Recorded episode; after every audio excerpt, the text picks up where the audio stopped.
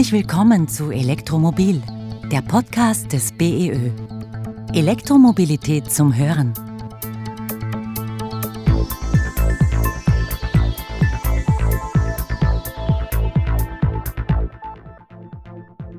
Der Elektromotor ist de facto für uns als Post der Motor oder der, die Antriebsform, die für uns prädestiniert ist.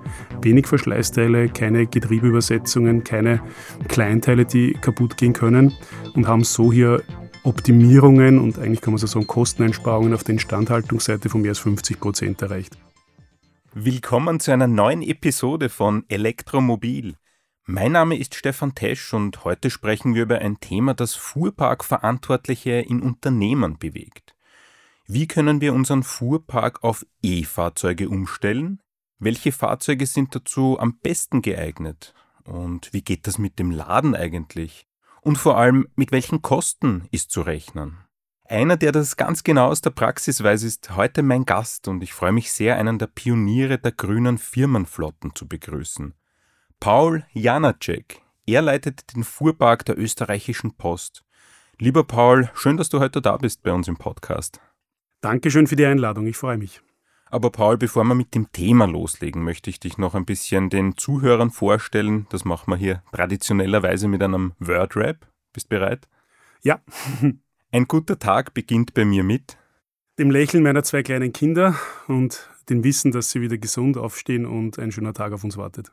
Super Überleitung zum Kind. Als Kind wollte ich was werden? Das war nie so besonders klar. Vom klassischen Bubentraum des Piloten bis hin zu Fußballer war eigentlich die gesamte Palette dabei. Am Ende des Tages hat es mich dann in den Fuhrpark der Post verschlagen. An meinem Beruf gefällt mir die wahnsinnige abwechslungsreiche Tätigkeit und vor allem das Wissen, dass wir mit jedem Tag, wo wir im Fuhrpark der Post etwas grüner machen, auch für die Nachhaltigkeit auf diesem Planeten etwas beitragen können. Mein persönlicher Beitrag zur Mobilitätswende ist es? Mit allen uns zur Verfügung stehenden Mitteln und mir zur Verfügung stehenden Mitteln diese Mobilitätswende, von der wir sehr, sehr überzeugt sind, dass sie die richtige Richtung ist, täglich zu leben, aktiv weiter zu kommunizieren und äh, nichts locker zu lassen, dass wir unseren Planeten auch in 100 Jahren noch lebenswert haben. Unterwegs bin ich mit?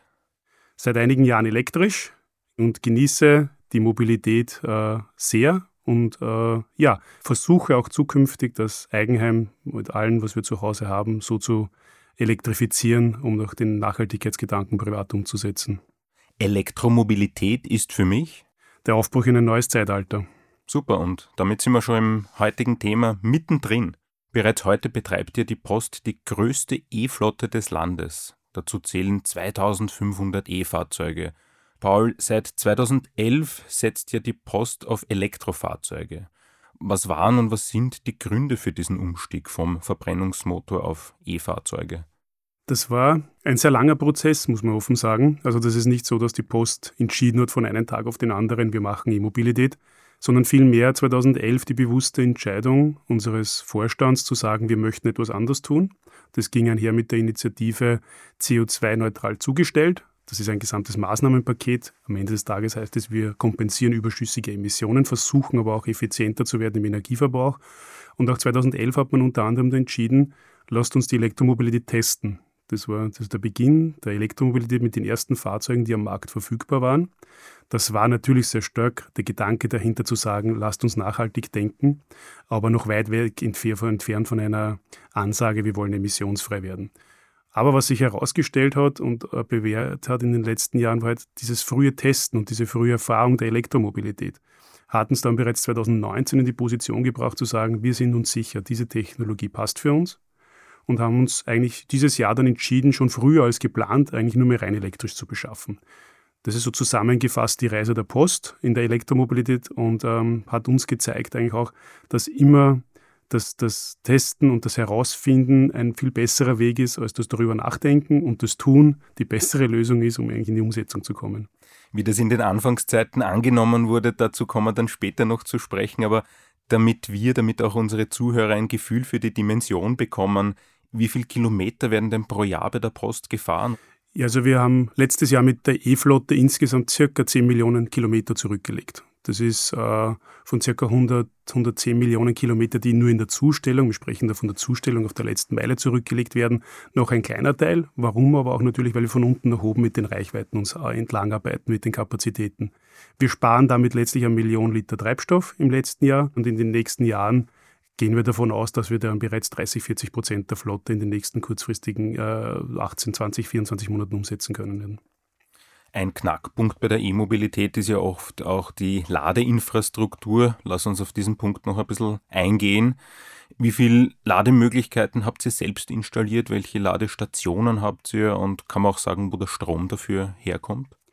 Also wir müssen mal zu Beginn immer unterscheiden, von, ob wir von der gelben Zustellflotte sprechen oder von den Dienstfahrzeugen. Wir elektrifizieren ja beide Flotten. Wir haben uns auch committed, alles zu elektrifizieren bis 2030. Und bei der gelben Zustellflotte ist es so, dass wir jedem Fahrzeug einen Ladepunkt bereitstellen. Das heißt, für 1400 Fahrzeuge gibt es 1400 Ladepunkte.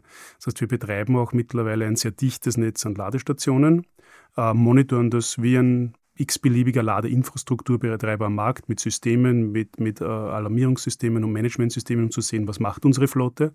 Warum machen wir das? Äh, weil es für uns im Nutzungsverhalten sehr spezifisch ist. Das heißt, der Zusteller kommt gegen 14 bis 16 Uhr zurück von seinem Zustellgang, steckt dann das Auto an und, und, und wir haben Zeit bis nächsten Morgen, am nächsten Tag ca. 6 Uhr früh das Fahrzeug zu laden. In dieser Zeit balancieren wir die Ladeleistung so weit nach unten, dass unsere Anschlussleistungen am Standort optimal äh, ausgenutzt werden können, um hier zukünftige Investitionen zu vermeiden und schaffen es damit eigentlich den Energieverbrauch sehr äh, am Boden zu halten, sozusagen also sehr optimal zu halten. Für die Dienstwagenflotte haben wir auch eigene Ladeinfrastruktur, aber da nutzen wir natürlich auch das öffentliche Ladenetz, weil da braucht es ja für unsere Mitarbeiterinnen, die unterwegs sind, ja auch entsprechend äh, unterwegs dann mal die Lademöglichkeit schnell aufzuladen.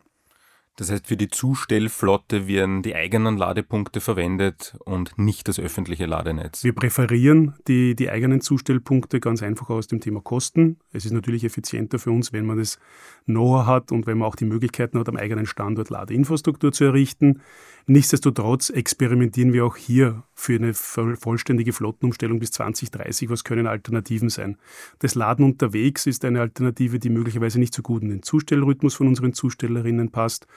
Aber Charge at Home ist ein, ein, Stichwort, mit dem wir uns sehr stark beschäftigen. Es gibt viele Mitarbeiterinnen mit Eigenheim.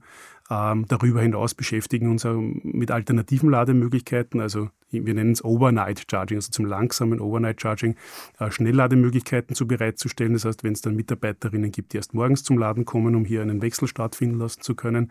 Das heißt, wir versuchen hier eigentlich im Ladeinfrastrukturnetz sehr, uns sehr breit aufzustellen, damit wir auch für alle Fälle, die uns 2030 und darüber hinaus, die Welt hört ja nicht auf, wenn wir fertig sind mit der Umstellung, äh, so ein Ladenetz aufgebaut haben zu können, das auch zukunftssicher ist und womit wir auch für alle Anforderungen als Post gerüstet sind, was zukünftig Zustellrhythmen Frühzustellung, Abendzustellung und dergleichen betrifft.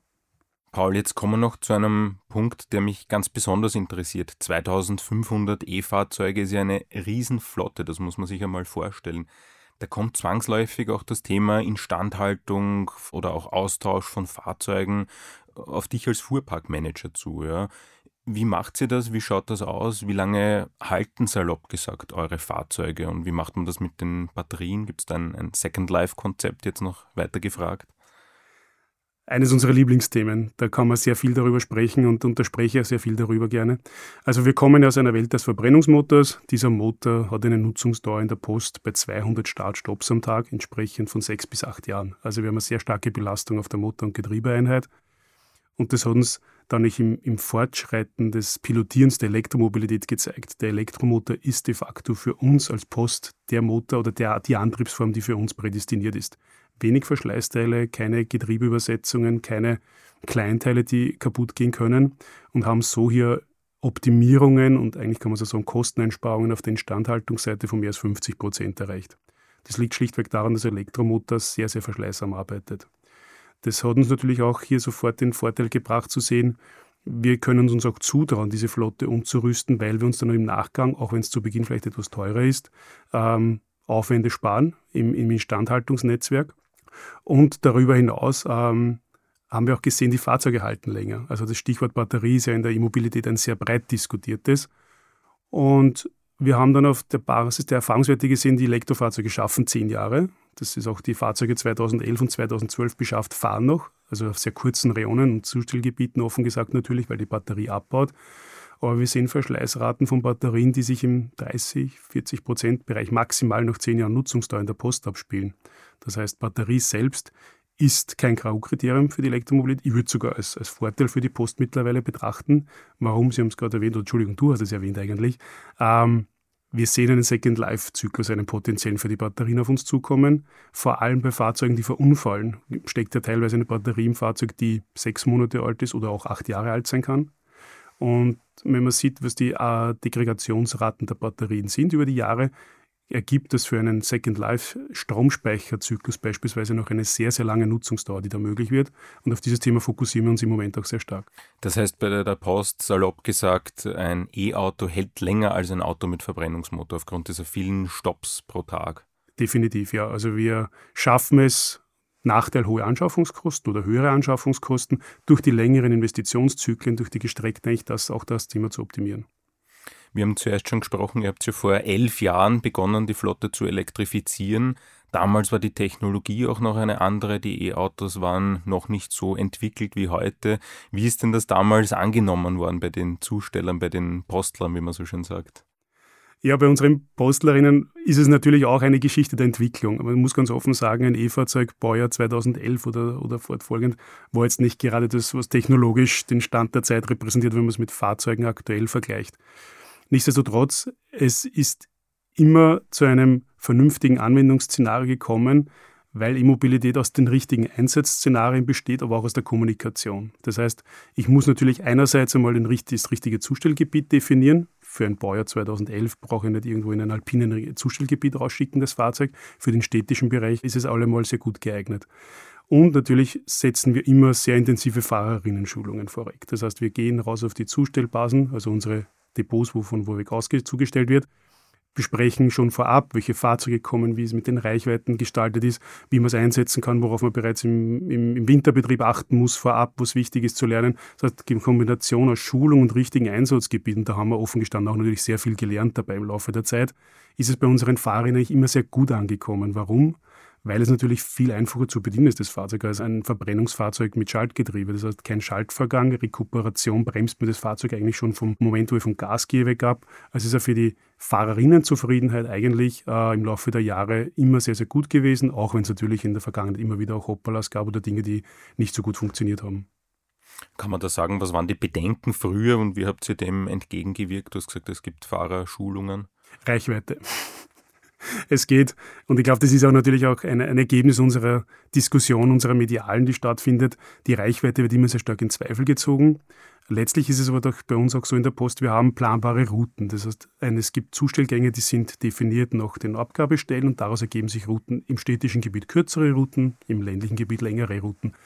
Und wenn man hier die Fahrzeuge optimal einsetzt und man weiß, man hat ein Fahrzeug mit relativ kleiner Batterie, dann kann man hier schon mal dem Fahrer und der Fahrerin die Sicherheit geben, zu sagen, schau her, du hast eine Reichweite von 50 Kilometern im Fahrzeug, dein Gebiet umfasst aber 10, 15 Kilometer, du wirst die Tour auch im Winter locker schaffen. Dann geht es natürlich daran, gemeinsam mit Ihnen das, den Wintereinsatz herauszufinden. Jedes Fahrzeug arbeitet hier unterschiedlich. Es macht aber beispielsweise keinen Sinn, bei 200 Startstops ähm, die Heizung auf, auf höchster Leistung zu betreiben, weil wenn 200 Mal am Tag die Tür auf und zu geht in einem unisolierten Nutzfahrzeug, hat die Heizung de facto eigentlich keinen Effekt. Wir haben aber dabei erkannt, äh, Flächenheizungen sind ein guter Ergänzungsfaktor. Das heißt, es gibt jetzt immer flächendeckend Sitzheizungen bei uns in den Fahrzeugen und versuchen so unser mit, gemeinsam mit den Fahrerinnen heranzuarbeiten, was für uns das bestoptimierte Fahrzeug auch für den Posteinsatz ist. Wir haben zuerst schon ein bisschen über die Wirtschaftlichkeit gesprochen. Lass uns das noch einmal präzisieren. Du hast gesagt, ein E-Auto rechnet sich bei der Post. Äh, jetzt steigen aber Energie und vor allem die Strompreise. Wie, wie sieht da die Zukunft aus? Wie prognostizierst du das?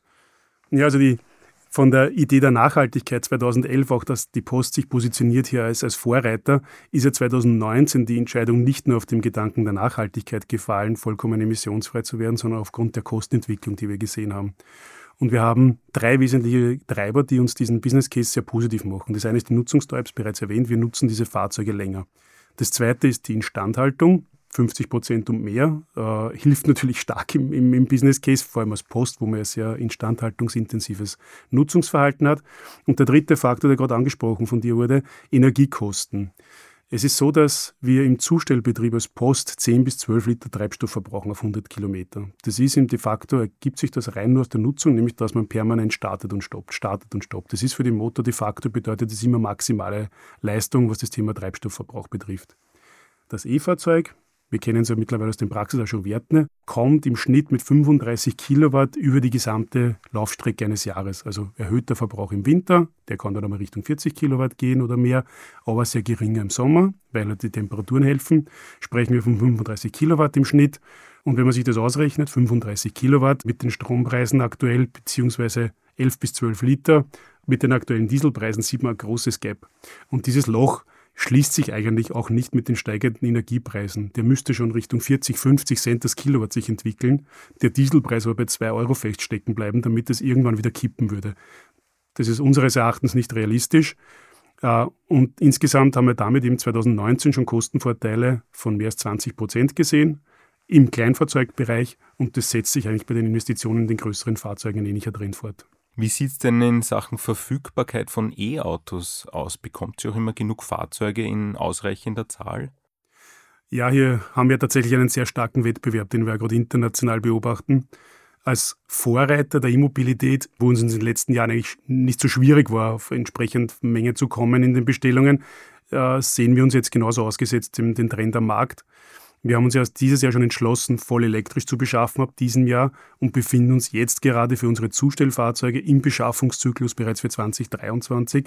Das heißt, wir sind jetzt gerade dran, die Volumina uns zu sichern mit sehr, sehr langen Vorlaufzeiten. Wir haben nächstes Jahr vor, mehr als 1000 E-Fahrzeuge in Betrieb zu nehmen auf der, in der Zustellflotte und versuchen uns natürlich schon sehr früh zu positionieren und auch Bestellungen abzusetzen. Das klappt natürlich für uns als Post aufgrund der Historie besser, weil wir es gewohnt sind, größere Mengen zu beschaffen und auch natürlich ein, ein, sehr starkes Vertrauen des Vorstandes von uns haben, dass wir diese Volumina bereits jetzt beschaffen dürfen und fixieren dürfen. Äh, Im Dienstfahrzeugbereich ist es äußerst, äußerst, schwierig für uns auch. Das heißt, auch hier warten wir eineinhalb, zwei Jahre mittlerweile auf, auf Fahrzeuge.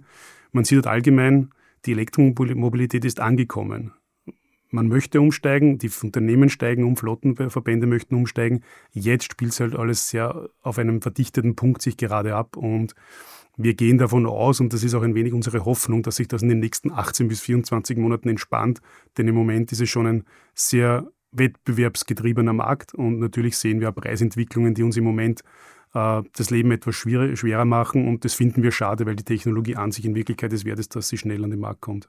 Wie sieht es eigentlich in Sachen Förderungen bei der Beschaffung durch Unternehmen aus? Ja, insgesamt spielen Förderungen in der E-Mobilität eine wichtige Rolle. Es hat ja nicht nur das Fahrzeug einen Kostenauftrieb per se, also in, in der Beschaffung. Das heißt, wir reden ja von höheren Beschaffungskosten, die sich zwar rechnen, aber es gibt jetzt außerhalb der Post natürlich ja gesprochen, Unternehmen, die müssen das einmal finanzieren, das muss einmal finanziert werden. Ladeinfrastruktur ist eine große Herausforderung. Das heißt, insgesamt braucht es Förderungen. Gerade im Bereich, wenn wir sprechen von Transportern mit 10 Kubikmetern und mehr, also für unseren Paketbereich, da sind Förderungen für einen positiven Business Case noch erforderlich. Das ist auch im Grunde genommen ein, ein gutes, erfolgreiches System, was wir immer wieder als Post gehabt haben mit den Fördergebern in Österreich und Fördergeber. Allerdings sehen wir gerade aktuell auch hier äh, Schwierigkeiten, das Thema Förderbeantragung, neues Fördersystem, dann wird das Fenster für Förderanträge nach hinten äh, verschoben. Das sind Dinge, die uns hier gesamtwirtschaftlich aus Österreich und meines Erachtens einen Nachteil bringen, da andere Länder hier schneller beschaffen können, hier in Österreich tatsächlich noch gewartet werden muss, wenn Fördersysteme umgestellt werden und das sehr lange Zeiträume benötigt. Wir wünschen uns hier eindeutig eine sehr schnelle Beantragungsadministration und vor allem auch eine Abwicklung und Förderabrechnung, die entadministriert wird und es auch den Unternehmerinnen einfacher macht, auch nach erfolgreichen Förderanträgen die Abrechnungen voll elektronisch mit weniger Aufwand durchzuführen. Auch wenn man weiß, dass es hier um sehr viel Geld geht und das entsprechend kanalisiert werden muss, sehen wir hier auch einen Optimierungsbedarf, der auch dem Land Österreich und dem Standort Österreich helfen würde. Vor elf Jahren, wo ihr begonnen habt mit der Elektrifizierung der Flotte, bis jetzt, was waren denn da die wichtigsten Learnings und was würdest du als Fuhrparkmanager anderen Fuhrparkmanagern jetzt auch raten und mit auf den Weg geben bei der Elektrifizierung einer Firmenflotte? Also Ratschläge sind immer schwer pauschal zu machen. Letztlich geht es um den ersten Tipp, den wir auch gelernt haben, probieren, probieren, probieren. Also aus der Theorie und aus Zeitschriften lässt sich nicht herausfinden, wie es funktionieren kann.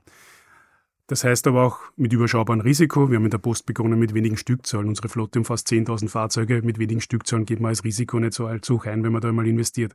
Das Zweite ist natürlich, kenne deine Flotte. Das heißt, wenn ich weiß, was meine Flotte täglich tut, kann ich eigentlich schon mittlerweile sehr gut berechnen, welche Fahrzeuge wird es brauchen dafür. Gibt es die am Markt überhaupt? Stichwort Allradfahrzeuge. Ich habe ja noch immer ein, ein Loch in der Versorgung, was wir als Post nicht abdecken können. Und aus diesen Faktoren, nämlich was gibt es am Markt, was tut meine Flotte, sich dann herauszuschälen, wie kann das für mich passen. Also wir sind definitiv nicht auf dem Weg zu sagen, überall E-Mobilität flächendeckend planlos einzusetzen, denn es braucht Verfügbarkeit an Fahrzeugen, Verfügbarkeit an Ladeinfrastruktur und es gibt gewisse Anwendungsfälle, wo wir derzeit noch ein großes Loch sehen. Also das heißt zum Beispiel schwere Transporte über die Autobahn zu schicken. Das ist im Moment schwierig mit der Elektromobilität. Aber für einen Anwendungsfall Post oder für Dienstfahrzeuge, die im Wesentlichen alle sehr stabile Routen fahren, kann man eigentlich sagen, versuchen herauszufinden, mit welchen Fahrzeugen man arbeiten kann und sich dann einen sehr genauen Plan über die Ladeinfrastruktur machen, weil das ist letztlich die Entscheidung, wo es ans Eingemachte geht, nämlich ob ich selbst was an die Wand schraube, was 10 bis 20 Jahre dann entsprechend meine Dienste erfüllen soll, oder ob ich das externalisiere komplett und auch jemanden Dritten machen lasse oder mich nur aufs öffentliche Ladenetz beschränke. Und wenn ich das voll von, mit den Daten, die es schon am Markt gibt, durchdenke, ähm, gibt es eigentlich kaum mehr aus unserer Perspektive Risiken, die man als Flottenbetreiber nimmt, weil man unseres Erachtens zu sehr konkreten und fundierten Entscheidungen schon kommt, passt die Elektromobilität für mich ja oder nein. Das heißt, Fahrverhalten und Ladeinfrastruktur, wenn man das zusammenfassen kann, sind so die Dreh- und Angelpunkte, wenn man eine Flotte elektrifizieren möchte, was man bedenken mhm. muss. Genau richtig. Also ein Auto hat ja einen Lebenszyklus, auch wenn der bei uns in der Post mit zehn Jahren für, für Nutzfahrzeuge schon ein sehr langer ist. Nichtsdestotrotz, diese Fahrzeuge kommen und gehen. Ladeinfrastruktur ist schon eine gewisse Hürde, die an die Wand zu schrauben, jetzt vereinfacht gesagt, weil da braucht es viel Vorlauf vom Energieversorger über, das, über die Wallboxen, über ein Last- und Lademanagement potenziell.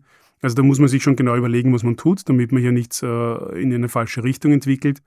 Und das Thema Fahrverhalten war es schon immer. Nur bisher hat es beim Verbrennungsmotor keine Rolle gespielt, ob ein Dienstfahrzeug jetzt übertrieben gesagt sechs oder zehn Liter benötigt hat. Man hat getankt, auch wenn wir das Flotte und als Flottenbetreiber kritisch drauf geschaut haben, aber es war de facto kein, kein äh, Argument zu sagen, muss langsamer fahren. Aktuell mit der Energiekrise, mit der Kostenentwicklung ist es natürlich schon eminent darauf zu achten, dass ein E-Fahrzeug jetzt nicht in Bereiche bewegt wird, die einfach ineffizient werden.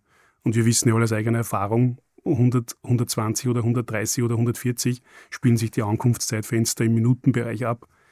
Das, was hier vertankt und verladen werden muss, wenn man schneller fährt, rechnen in keinster Weise die Stundensätze unserer Mitarbeiterinnen.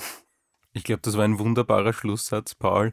Danke, dass du bei uns zu Gast warst. Ich hoffe, es hat dir Spaß gemacht. Vielen, vielen Dank, hat mich sehr gefreut und wir plaudern immer sehr gerne über unser Lieblingsthema. Danke auch an Sie, liebe Zuhörerinnen und Zuhörer. Bis zum nächsten Mal, wenn es wieder heißt Elektromobil, der Podcast des BEÖ. Elektromobilität zum Hören. Abonnieren Sie Elektromobil, den Podcast des BEÖ. Bitte empfehlen Sie uns weiter, schicken Sie uns Themen, die Sie interessieren. Wir freuen uns auf Ihr Feedback. Wichtige Informationen, Statistiken, Tipps zum Laden und vieles mehr finden Sie auf der Website des BEÖ unter beoe.at. Elektromobil, der Podcast des BEÖ. Elektromobilität zum Hören.